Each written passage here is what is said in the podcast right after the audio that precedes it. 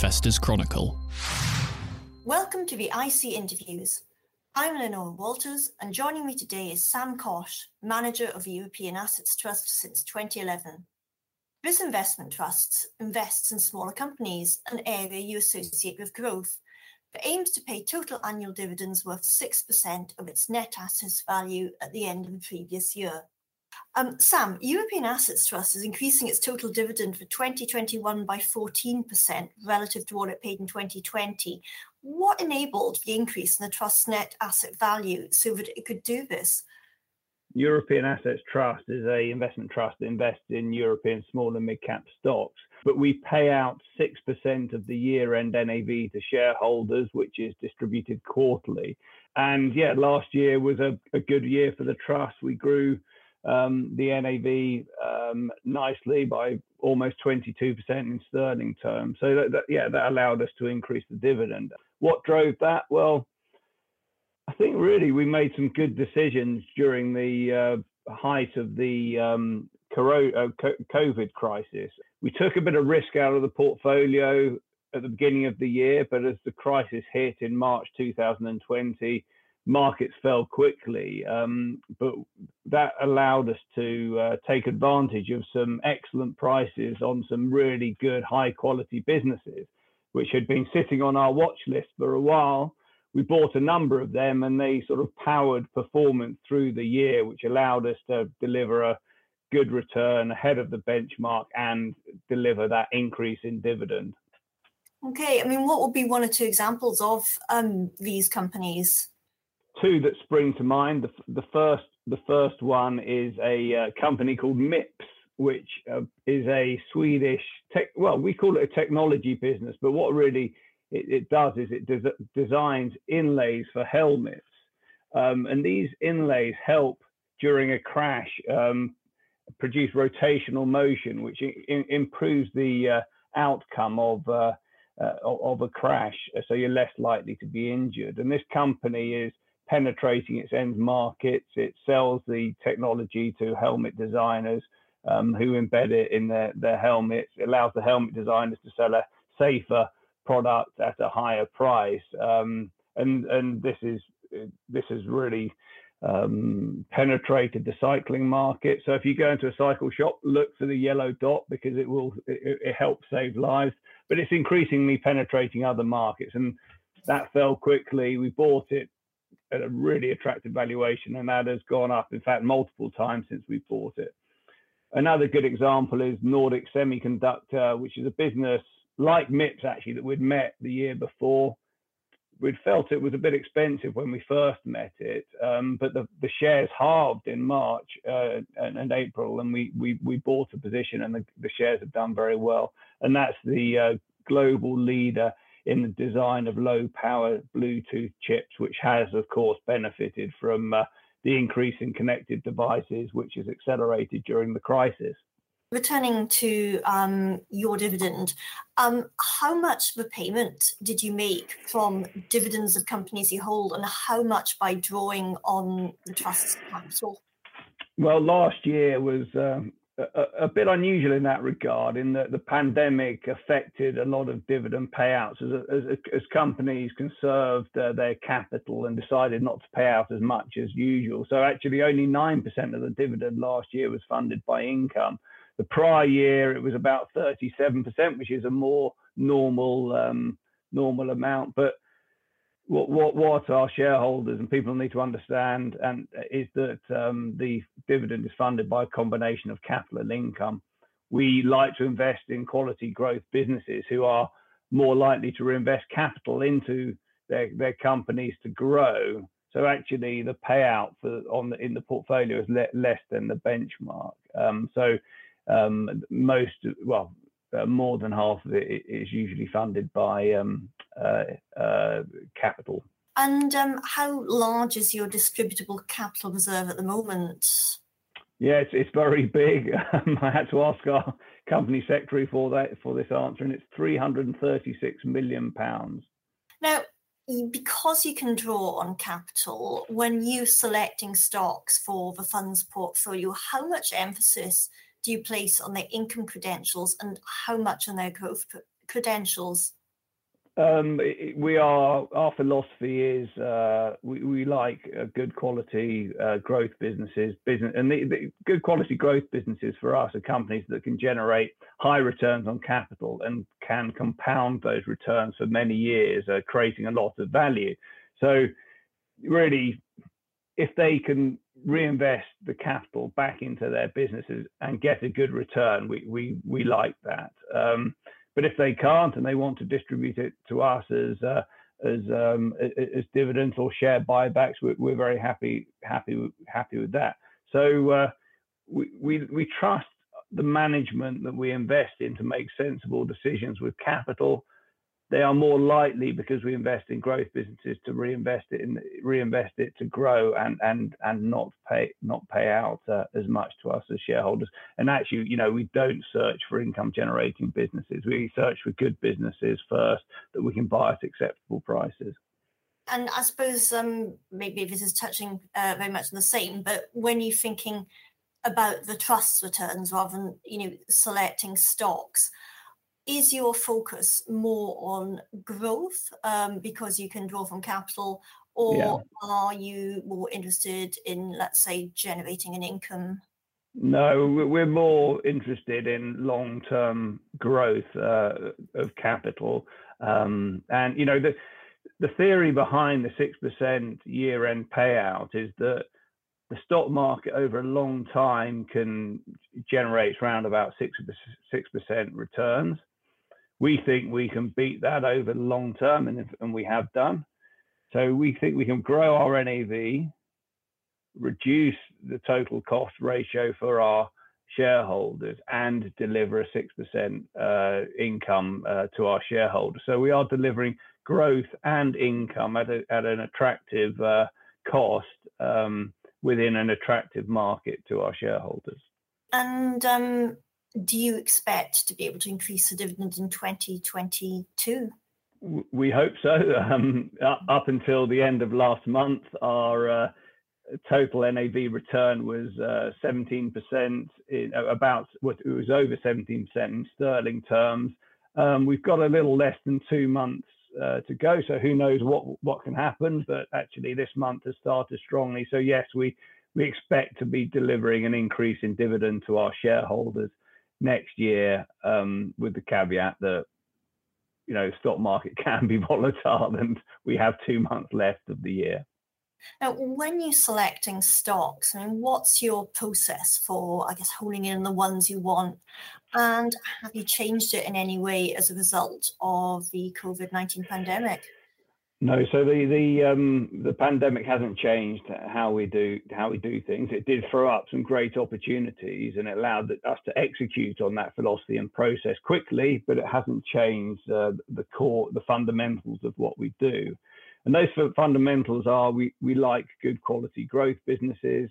We think that good quality businesses can generate high returns for a very long time, and far longer than the market assumes. You know, the market assumes that returns will get competed away. Well, actually, great businesses, that really doesn't happen, certainly for a long time frame.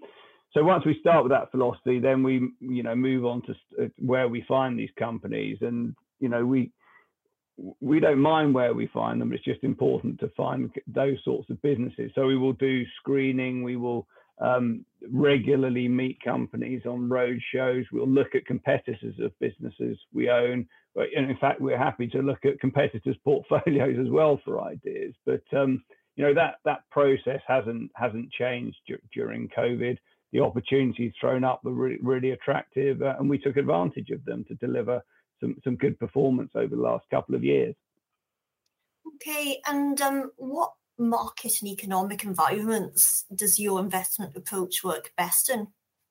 Yeah, so look, we would expect to outperform through a market cycle, but we are aware that maybe there are certain environments where it would be a bit harder for us. So when you get growth and cyclicals and value spiking, you get a big rotation there, then, you know, we tend to lag behind the market there. But in our experience, those are short, sharp and painful rallies and don't tend to endure We have a long-term time frame. We believe over that long-term time frame, the philosophy process will deliver returns above the benchmark.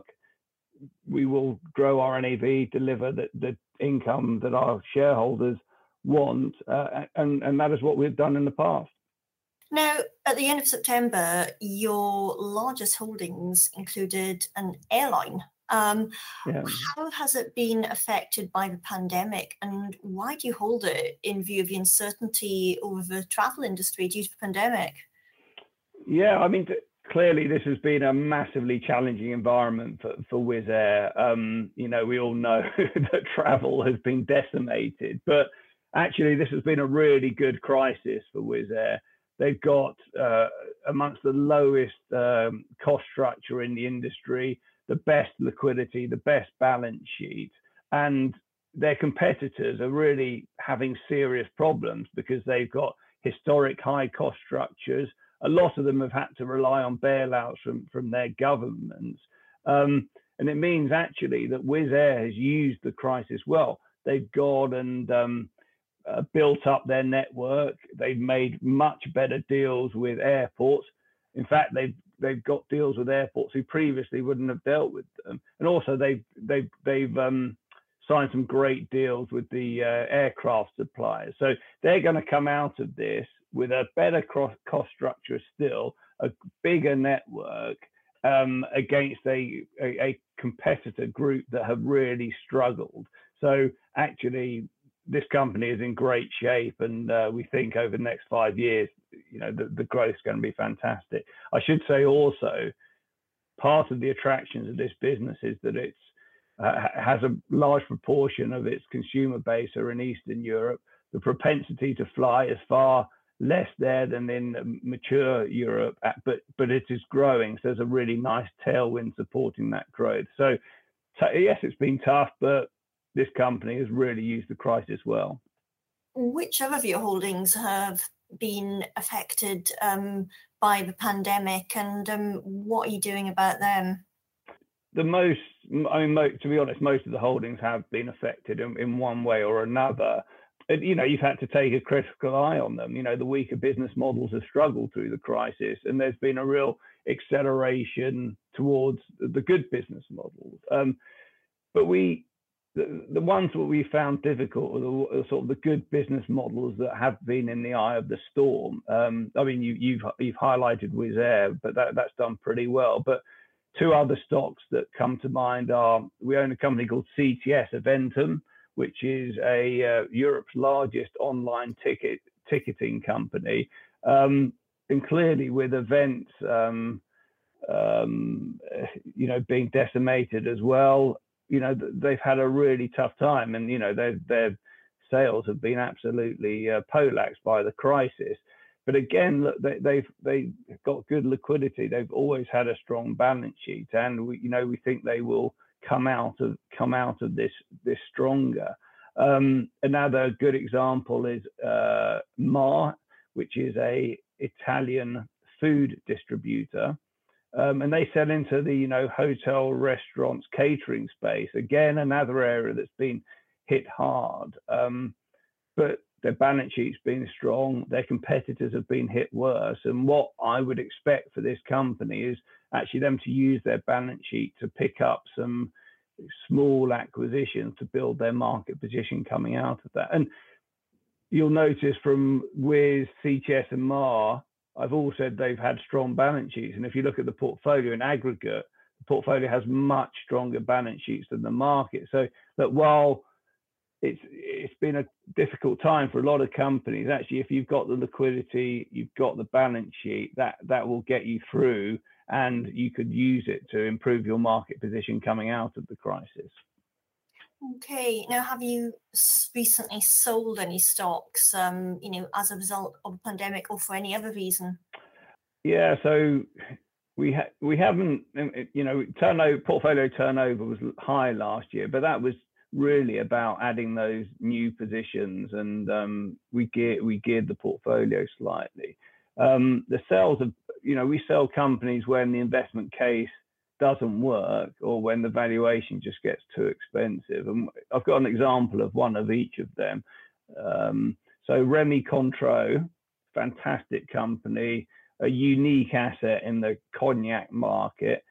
Again, that's another one we bought during the crisis, actually, where the valuation reached levels that we felt only accounted for the stock of cognac that they held. And the beauty of cognac is that it, as it ages, it increases in value. So we felt we had a really lovely margin of safety there. We bought it and the shares have more than doubled since. And it's reached levels now where actually we felt it was just too expensive, in combination with some concerns over one of their main growth markets, where China is a fantastic growth market for them. But we've seen a more interventionist Chinese government, and we know they've cracked down on certain areas, and they've cracked down, for example, on historically on officials gifting expensive luxury products. So we're a bit concerned that that might happen. So it's really the valuation combined with a slightly different outlook that's allowed us to sell that. A company we've sold where actually the investment case has deteriorated is Just Eat Takeaway.